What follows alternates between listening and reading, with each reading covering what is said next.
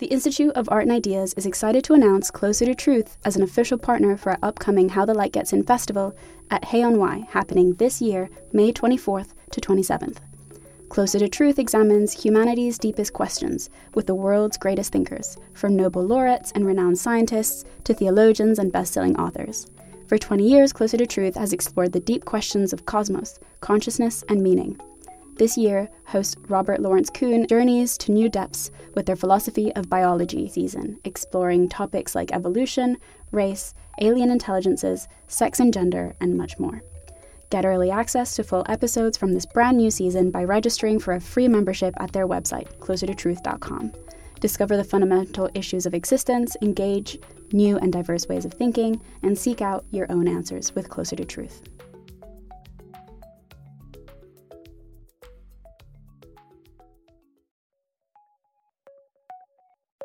Hello, and welcome to Philosophy for Our Times, bringing you the world's leading thinkers on today's biggest ideas. Faith was once revered.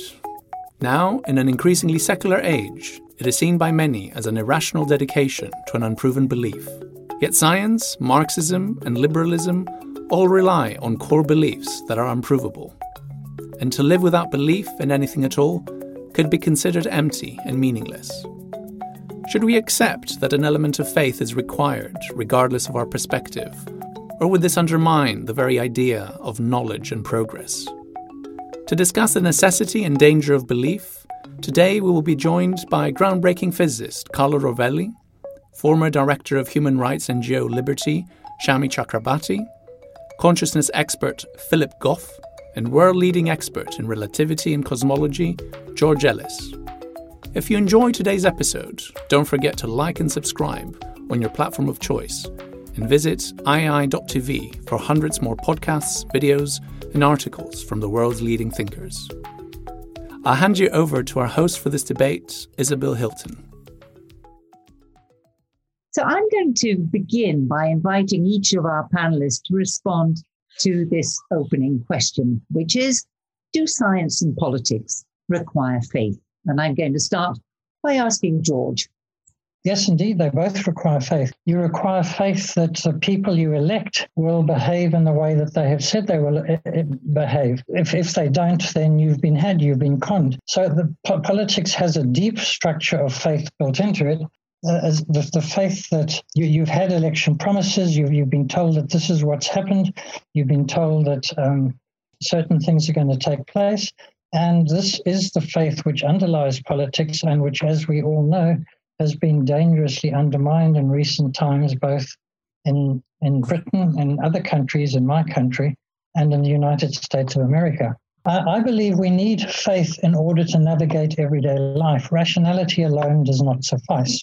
We're making choices all the time, considering possibilities, collecting evidence, about outcomes, and then we have to make a choice. But in real world context, taking a new job, getting married, moving to a new place, there is never enough evidence.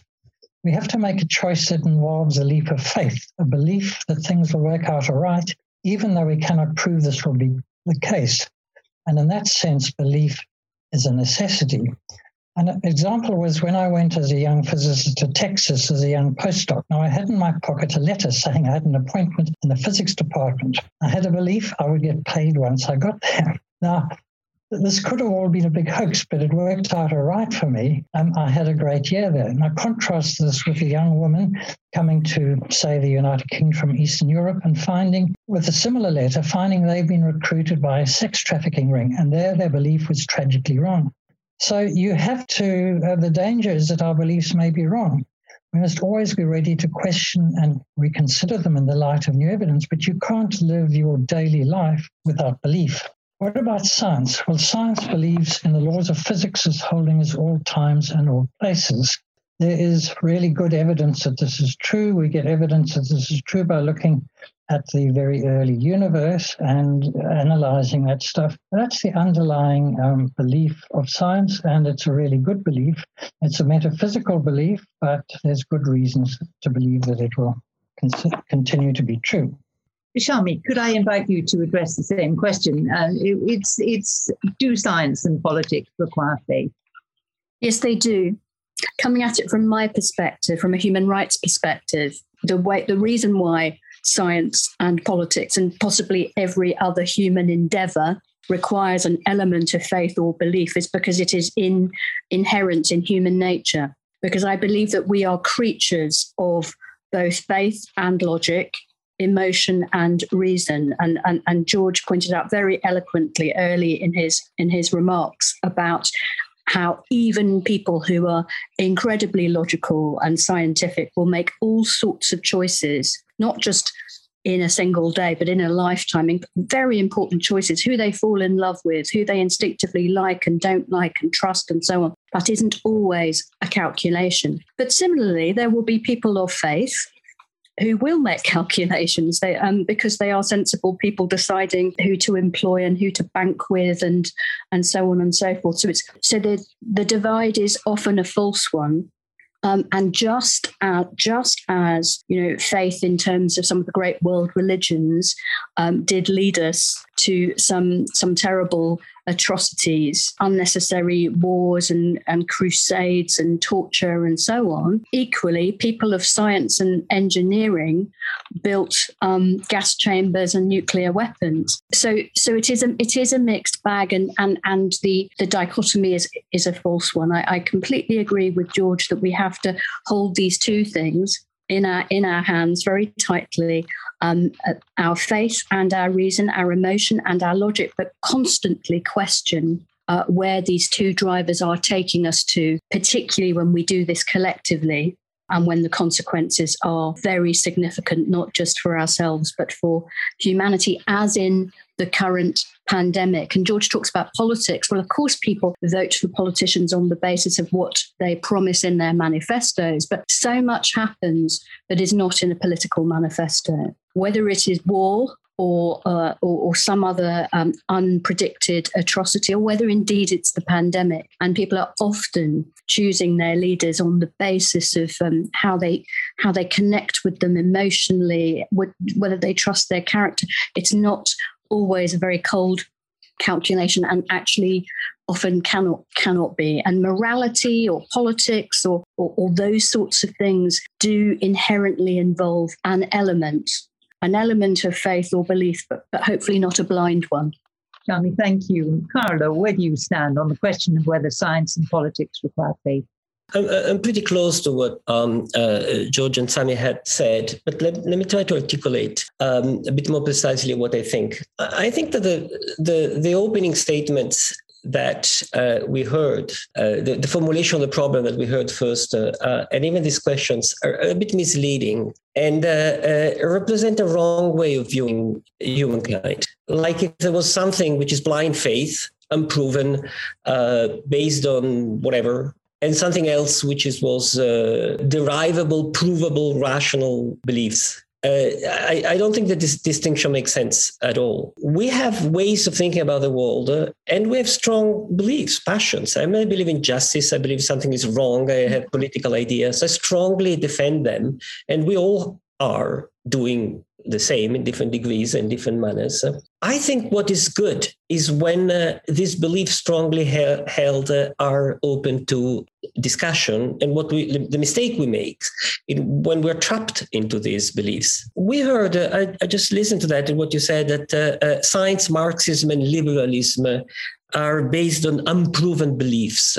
I would dispute that very strongly. I think the best of science is exactly the opposite. And the best of Marxism is exactly the opposite. And the best of liberalism, just Mills, is exactly the opposite. I mean, I, I, I uh, Mills, uh, I can almost quote by heart. Uh, what I believe strongly is what I've put up to discussion, and you haven't yet convinced me that is wrong. Um, the good political ideas that we have, for which we fight, are ideas that many of them were not there in the past. And some people have disputed current thinking thinking and uh, um, have come out with convincing morally convincing, politically convincing uh, vision, ideas. So um, it's a dialogue. It's a it, it's a it's an intersection of ideas. Uh, on which we influence one another. And uh, what we believe doesn't depend on uh, nothing proven forever. Of course, we, we use reason. We use reason to avoid mistakes, but we're based on our emotion. We're based on our worldview. We're based on the general um, ideas that are exchanged in the variety of the cultures. And that's what we are with our beliefs and I think the best of us, the best of humankind, are those who are most open to question the belief they are in talking with others, in front of scientific evidence, in front of political push, uh, for compromise even sometimes. So um, yes, of course, we have beliefs. Yes, of course, we have faith. That's what we are as human beings. But they don't rely on certainty. They rely on our openness of uh, put them in doubt, in my opinion. Thank you. And Philip, finally. Yeah, so I, I would say that all that anyone has direct access to is one's own conscious experience. And in fact, any move beyond that involves some kind of leap of faith. So right now, my conscious experience suggests to me there's a physical world around me, a table, a laptop, a window, but I've got no way of getting outside of my conscious experience to test that.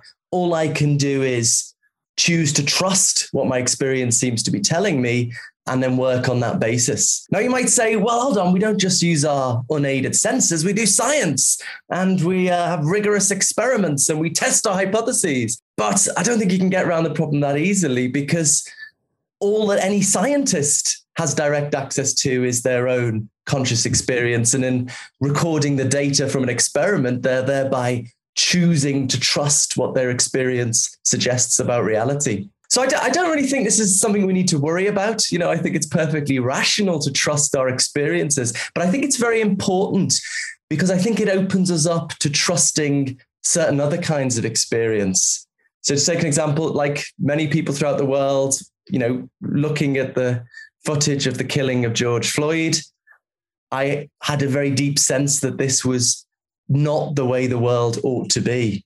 Uh, now, I, I'm a moral realist, which is someone who thinks these kinds of experiences reveal to us objective truths about reality, truths as objective as the facts of physics. Um, these are truths about the fundamental moral structure of the universe. And, you know, that can sound a bit extravagant. Some of my philosopher friends say, hold on, that's, you know, th- these moral reactions are very important to us, and uh, but ultimately they're sort of our subjective feelings. You can't prove that they're telling us something about the moral objective structure of the universe. But you see, I think that that kind of objection involves a kind of double standard. What they're essentially saying is it's okay to trust your sensory experiences, but it's not okay to mm. tell you about reality. But it's not okay to trust your mm. moral experiences to tell you about reality. And I've never seen that double standard justified. So, in conclusion, I think all knowledge, whether scientific or ethical, is ultimately rooted in faith in the decision to trust certain kinds of experiences. For better or worse, that's just the human situation. So yes, I think we have a kind of broad agreement, I think, on the requirement for for faith of some kind, both in science and politics. So let's get further into the issue. Philip was talking um, talking about all knowledge being rooted in faith. But we live in an age in which you know faith is, uh, or there is very little evidence of kind of common belief. So do you think that all reasoning, uh, even scientific reasoning and or moral reasoning, as you as you would argue, necessarily relies on unprovable assumptions? So I think there are certain things, certain limited things we know with something close to certainty. One's own conscious experience. If I'm in pain, it's just totally evident that that feeling of pain is real. Or maybe certain elementary truths of mathematics or logic. But I think any step beyond that, yes, involves adopting certain unprovable assumptions. Now, you may say, well, look, the assumptions science rests on have been proven, they've been proven they work. But I mean, I agree with that, but it's it sort of involves a circular argument if we're asking is it okay to trust our senses because you can only know that science works if you already trust your experience and your memory you, i don't think there's any way of breaking out of that circle all anyone has access to is the Cartesian solipsism of my experience right now. And to get beyond that, you need to have an act of trust. And also, I mean, science is also dependent on certain unprovable assumptions, such as that the future will resemble the past. Any inductive inference is dependent on that. The great Scottish philosopher Hume pointed to the, the, the impossibility of giving any non circular justification of induction. Also, that simpler theories are more likely to be true than complex theories. For any empirical data, there are always an infinite number of theories compatible with that data scientists choose between them on the basis of simplicity, elegance, parsimony. But why on earth should a simpler theory be more likely to be true? That is this something we can test for? So yes, I think, of course, once once you have those starting points, what you do with it can be rational or irrational. But those basic starting points of knowledge cannot themselves be rationally or empirically demonstrated. Carlo, what, what do you think to that discussion? Descartes is alive and well. We can't we can't verify much beyond what we immediately experience, and we simply have to have faith in our incomplete knowledge. Um, once again, I, I think it's ill formulated, it's badly ill formulated. Uh, I think, uh, let me put it this way certainty, it's uh, badly overappreciated. Uh, we don't need certainty. I think that uh, a lot of mistakes that humankind does, uh, including in philosophy, the reason all philosophers' uh, wonderful ideas haven't uh, ended up convincing everybody that they were right. It's because, uh, to a large extent, there was a, a, a search for certainty. Why do we need certainty? What do we do good with certainty? I am a human being. I'm perfectly happy with the reliability if I ask, uh, how do I get to to downtown to Piccadilly Circus? Uh, I don't want an answer which is certain 100%. I want a reliable answer. I mean, how do I know that the guy isn't cheating me? Uh, science is not about the certain final picture of the world. Science is the best we can say about the world to navigate mm-hmm. it. Uh, politics is not about I'm absolutely sure that sure that my politics uh, it's a true. I'm I'm the one. It's just what I am. I defend my political ideas because that's and, and maybe I can change my mind. So if we give up from certainty, this um, anguish about, oh, there are unprovable assumptions in our knowledge. Of course there are. Mm-hmm. That's why we're trying to develop it. That's why we do science. That's why we discuss in politics. That's why we have a discussion about moral arguments, right? Because it's, the point is not about provable. The point about is about convincing, convincing one another that one thing is better than the other. Let me disagree with Philip. And let me test him on that uh, strongly because I don't uh, share his uh, uh, philosophy in one specific point. In my worldview, in my understanding, it's not true at all that uh, we are locked in a Cartesian solipsism and there is something and only something which is evident to us, uh, which is our own consciousness, our own mm, subjective perspective or anything like that.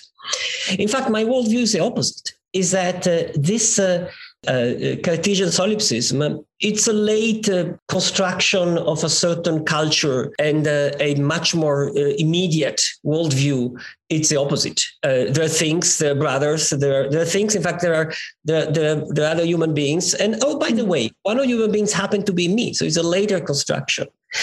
So even that, I would disagree with them, with him, uh, not because I think he's wrong uh, necessarily. That's one possible way of starting your world thinking, but there are others. I mean, if you're Buddhist and you don't believe in the existence of self, you just consider that nonsense. If but surely, the, surely, sorry to cut in, but surely this is where I have to say what's so refreshing about this whole discussion is that it comes with such humility and curiosity, as well as such advocacy and expertise. And sometimes it is that humility and that curiosity or doubt or whatever you want to call that we are that we are missing. And when I listen to to Philip talk about the, the, the, contradiction of, of some of his philosopher colleagues.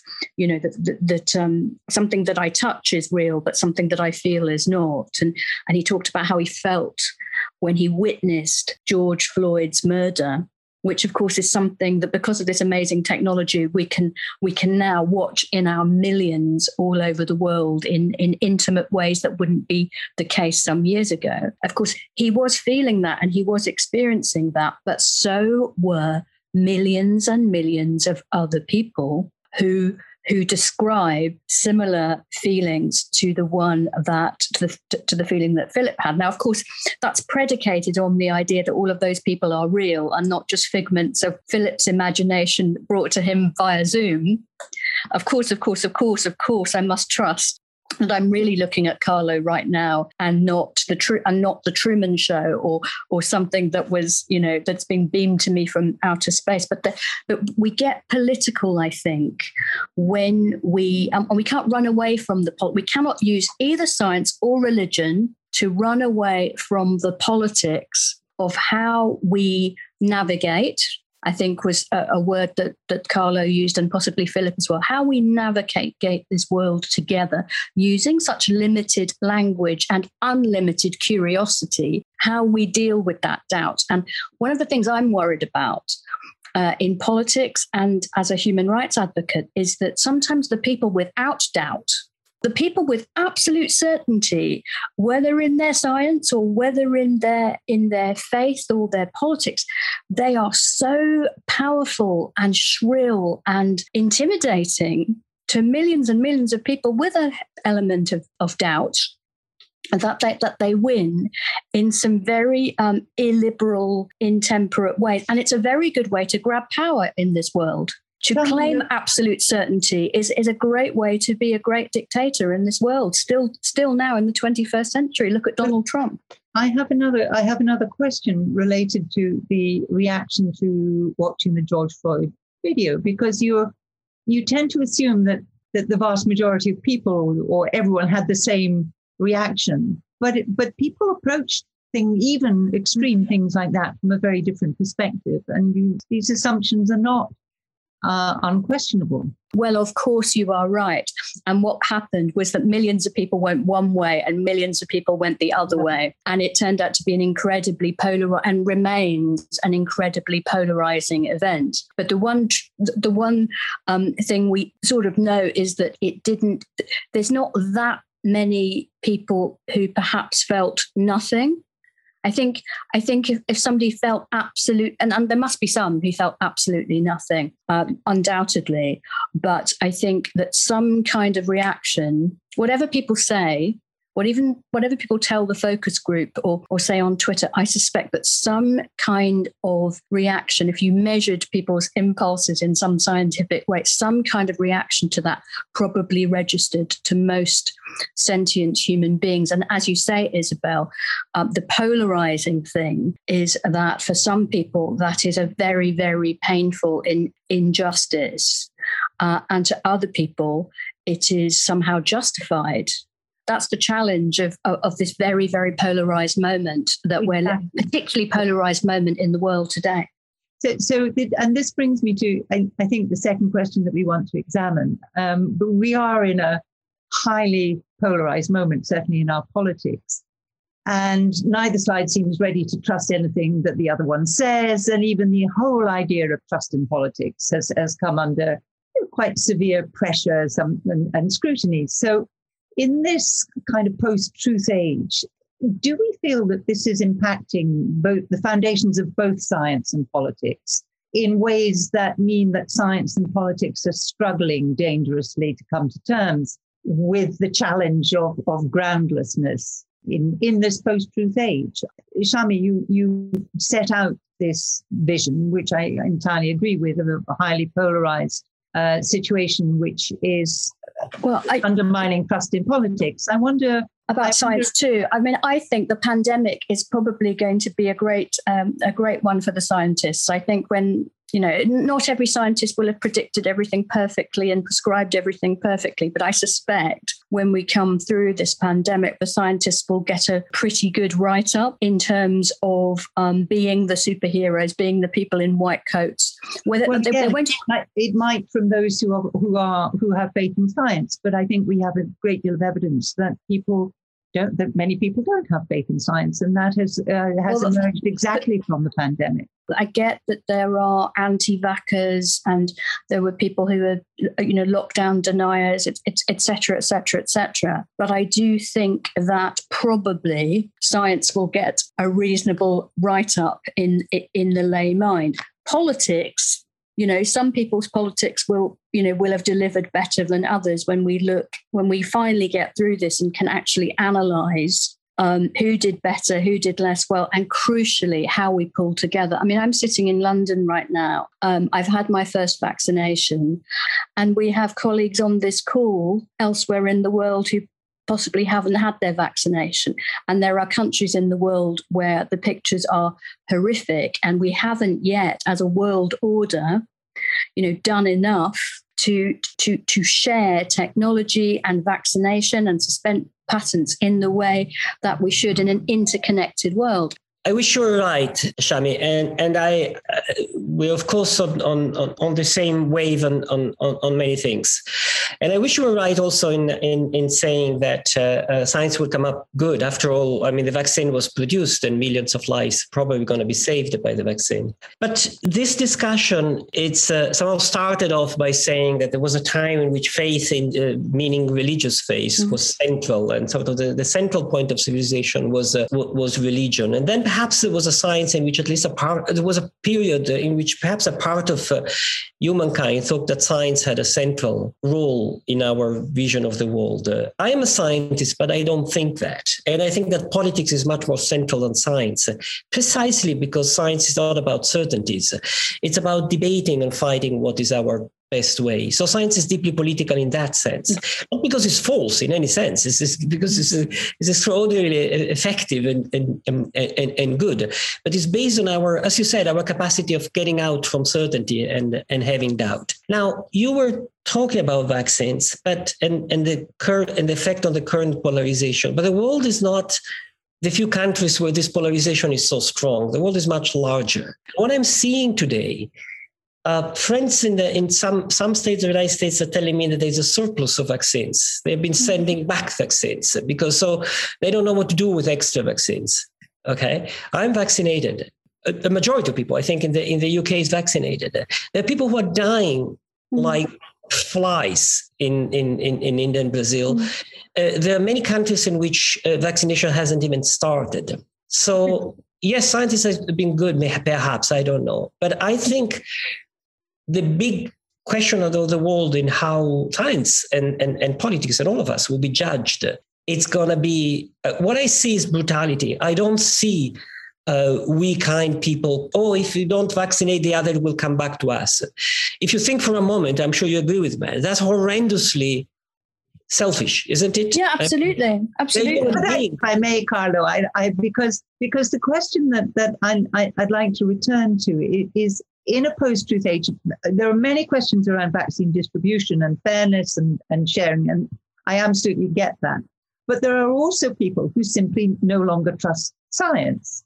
Um, and who no longer trust politicians about what yeah. about what they say, either about science or yeah. about politics. So, so George, I wonder whether you how dangerous you think this is for society in this, you know, what's often recalled the post-truth age.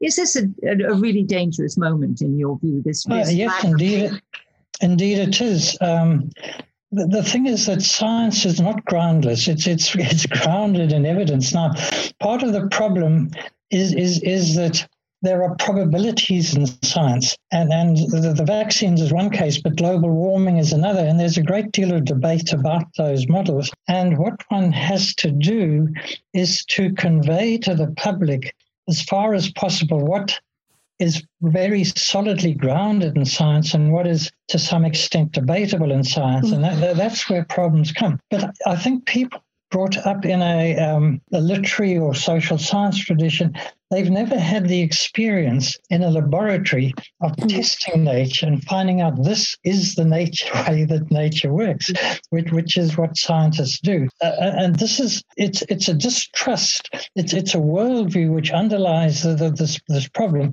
and and the worldview distrusts the scientific method as a whole, uh, and that is a disaster because it does make a real difference to our futures. It, it makes a, real difference to our, futures, um, both in the case of the vaccines and in the case of global warming. So, I and do you think that has arisen because we have been invited in the past to trust science in the sense of trusting what was claimed as fact rather than trusting scientific method? Which is perhaps what we should be putting our faith in. The, the, the, the, the problem is that it's it's um, it's it's turned into a, a, a thing, a media thing, and and it's a question of who can shout loudest and who, as as Shami was saying, it's it's it's an emotional thing. Who who can mobilize the emotions on behalf of that? And the trouble is that science commentators, science replicators, are not used to mobilizing emotions. That's they, they don't see that as their mm-hmm. job. At a certain level, that's not their job. And so the, the, the problem is that scientists are sitting here saying, here, this is the rational thing, this is what the evidence says. And the other people are, are saying, are stirring up emotions, and the emotions trump the, the, the rationality. I don't think there's any question about that. Philip, you've argued that, that there's very little that we can really claim as provable fact. But doesn't this lead to everything being contested in ways that we now see as quite dangerous, both in politics and science? You know, we get culture wars as a substitute for politics, radically different interpretations of events. We get a US president who, who habitually lies because facts don't matter. Surely undermining kind of faith in observable reality leads in the end to these rather difficult circumstances. Because I think I would say once one commits to starting points, to foundations, then I think what you do with it then can be correct or incorrect. And I think there was agreement on this panel about the, the importance of respecting the objectivity of, of the scientific method and and also the, the kind of conceptual rigor that philosophers, including moral philosophers, bring, which is which is somewhat also neglected by the community. But I mean, to return to the point of disagreement, I, I was a bit unpersuaded by Carlo's critique of Descartes, which was seemed to be that he came out of his ideas came out of a cultural context. Well, of course, you could say the same about science. I mean, everything comes out of a cultural context, but I would say that within that cultural context, Descartes discovered certain crucial truths about the, the human epistemological situation, such as, for example, that the mind is better known than the body or the external world. But I, I wasn't saying, so I think in some sense, these foundations are unprovable and we have to just have an act of faith. But I, I mean, I wasn't saying this is something we need to worry about.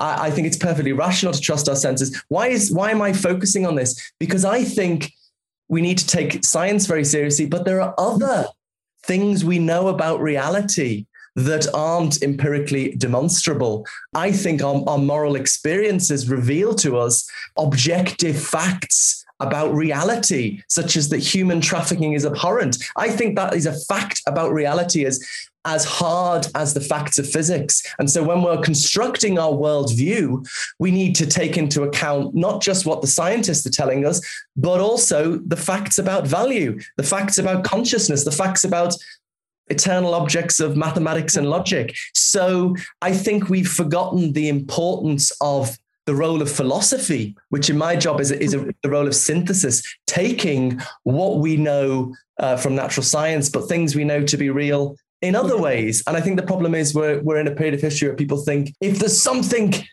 you believe in that can't be empirically demonstrated, you're a sort of idiot. And we let, we're led to a somewhat impoverished view of the world in which we take ourselves to live in this uh, valueless universe. And I think this is part of the very somewhat messed up situation we're living in today. So it's important to take science seriously is a big problem there, but other kinds of ways of knowing about reality also need to be taken very seriously, I think. But I want to move on to my third big question, really, which is about wider society. Can we replicate this measure of agreement in the wider society in this, what we've all agreed is an extremely fractured age?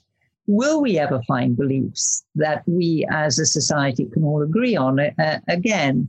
Carlo, you've been contesting some propositions that have been put to you today. Can you see, uh, can you see us as a society finding better common ground than we have now? Um, I hope not. If uh, hope not. yeah, I hope not. If well, there was an if. if uh, uh, the question is, can we uh, find shared beliefs that agree on all the basics? Because that would be an impoverishment of the richness of the diversity of ideas, which is nourishing us and which has produced the richness of our understanding of ourselves, of the world, the richness of the culture, the richness of what we are. So the variety of point of view it's not a problem. It's a fantastic richness and opportunity, uh, which I welcome strongly.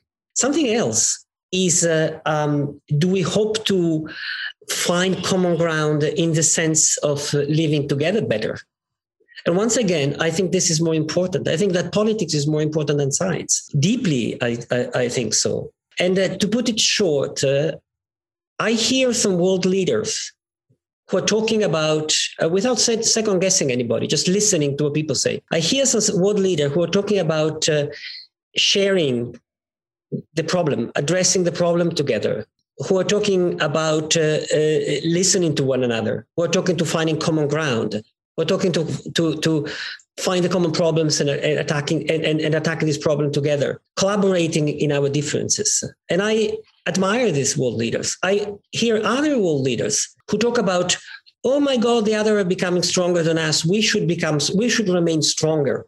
Our soldiers must be everywhere in the world because we have to control everybody because we're the only one who are trustable. We are the only one who have a superior civilization. And I think this certainty about themselves it's dangerous and is taking humankind toward a catastrophe if it is not tuned down and checked by the point is very simple. I mean, if we collaborate, we, we work better at the level, the global level. If we think of the, our relation only in terms of competition, or most in terms of competition, we're just doing disasters to the planet and to ourselves. Tell me, if we were to find a shared belief for society, what what might it be? Do you think? Well, it would be. It wouldn't be. Um, it would be a shared framework of values in the way that we I guess in the way that we did for a moment in 1945 and 1950 in yeah. the the post-war birth of human rights. That's right. Was was I think such a moment. Now, of course, critics can scoff at me and say yes, but then we went straight into the Cold War, etc., etc. And yes, yes, of course, all of that is true. But I, I still think we can look to that post war moment where people, you know, of left and right and every world religion and the secular, all these people came together having looked at that World War II experience. And what did they give us? They gave us the Refugee Convention. They gave us the Universal Declaration um, on, on, on human rights and and so on. They try to to begin discussion about non-proliferation and so on. And we need that kind of level. Now, of course, that's just a very very open textured, broad framework, and people are going to argue about the application of those principles and values, just as they will in science. But it was a very good start. And one of the things that worries me the most about this moment is that even those values like an equality of dignity for all human beings is being uh, uh those sorts of values are being are being challenged. That's the problem with trump etc not that they disagree with me about tax and spend and how much the state should do and how much business should do. That's not my problem with them. I have many friends who are to the right of the center. That's not the issue. The issue is when you don't believe in the rule of law, you don't believe um, in equal treatment for all human beings. And just to just to defend myself, um, Carlo, I wasn't suggesting that um, the only argument for the only argument for vaccinating the planet is the is the self interest. Of course, no, no, no. Of course, there is a just a human decency argument that everybody has the right to to life that I have. But there's also the interconnectedness of human, and that is what the drafters of the Universal Declaration understood. They believed in human rights not just as a moral right, but as a way to to rub along together and therefore to stop us having inter- eternal wars. George, um, if we were to um, seek uh, agreement in the way that we used to agree, I guess, on religion, although not every society had the same one, uh, do you think we can find it again somehow over something? Um, I, I, think that there's two very important divides, and Carlo pointed to this. There's ideas, and I, I, agree with Philip Goff, for instance, about mathematical Platonism and moral Platonism. I think that those are true. I think they're very important. I think the chances that we will get agreement on them is fairly slim, but I think they're very important. But then there's the political issues which we've been discussing, and those are crucially important. And the question is, will we ever um, be able to sort it out. And I think we must mention everything which, which Shami was saying was correct. It involves the emotional power of stories that take people's lives together with purposeful disinformation campaigns, but crucially, it depends on the power of social media and the way that the algorithms in social media function to encourage isolated packets of belief. And um, the, the way that social media is funded is, is underlying a lot of what mm. Shami was talking about. And I, I don't think there's any chance that we will get society to agree in, in political terms. These big issues, and for instance, in America at the moment, basically the Republican Party is, is, is going back to saying that all people are not equal. That's a central mm-hmm. theme what's happening. And it's driven by the social media uh, and it's driven by uh, uh, the way that social media allows huge numbers of people in society to, to believe lies because that's all that they're told and they're reinforced by the algorithms. And I think that it's crucially important that legislation be put in place to control social media to prevent the power of social media to divide society in that way by telling lies. Obviously, uh, this is a very delicate kind of issue, but nevertheless, uh, it, it, it's something which has been taking place to, to some extent, where Facebook and, and Twitter have been banning certain people to try to prevent the kind of thing that Shami's talking about taking place. I don't think we will get beliefs that society agrees on at, at any kind of level until we tackle that issue of the social media. Um, I think we're going through a very strange period of history where people have been so blown away by the success of natural science that that leads people to think that's it, that's the truth, you know, that's the whole truth. And anything belief in anything that can't be demonstrated in that way is sort of ridiculous. Whereas, as I said, I think there are things we know about that, that aren't empirically known. The reality of feelings and experiences are not known from experiments and observation, but just through our immediate awareness of our, of our experiences. All the objects of mathematics, numbers, functions, sets are known about through mathematical intuition, not through experiments. So, if as a society, I think we can move beyond this scientism and return to that grand project of trying to bring together what we know from science, but what we know in other ways, and take that seriously as a, as a society. I don't think people know what philosophy is. I think maybe maybe we could achieve consensus on that. Who knows? If we don't try, we'll never know. The political point, I think it's very important to protect respected sources of truth. The Institute of Economic Affairs uh, you know, to protect sources of truth money. The Institute of Economic Affairs do not declare their funders and yet are taken seriously as a so called think tank or on the BBC as impartial experts. We don't know who's funding them. We don't know who's paying the piper. Because of this kind of thing, I think it's been wiped from the collective consciousness, coming back to Shami talking about 1945, that for 30 years after the war, we had taxes in the UK and the US of 80, 90%, and it worked it made US and Western Europe more equal, more prosperous. This was the golden age of capitalism. 40 years since then, which is my lifetime, we've had Wild West capitalism. It's caused, you know, crisis after crisis, massive inequality in the last 10 years of hell. I mean, I, I, lots of people I hear, you know, intellectually think, what is going on? What's all this craziness? I think future historians will look back and it will be obvious. It will be the, the 40 years experiment with Wild West capitalism. And I think we, you know, we need the objectivity of taking respected sources of truth out of money so that we can see that reality of the last 70 years, those two periods, one which went well, one which went badly, and we can learn the lessons.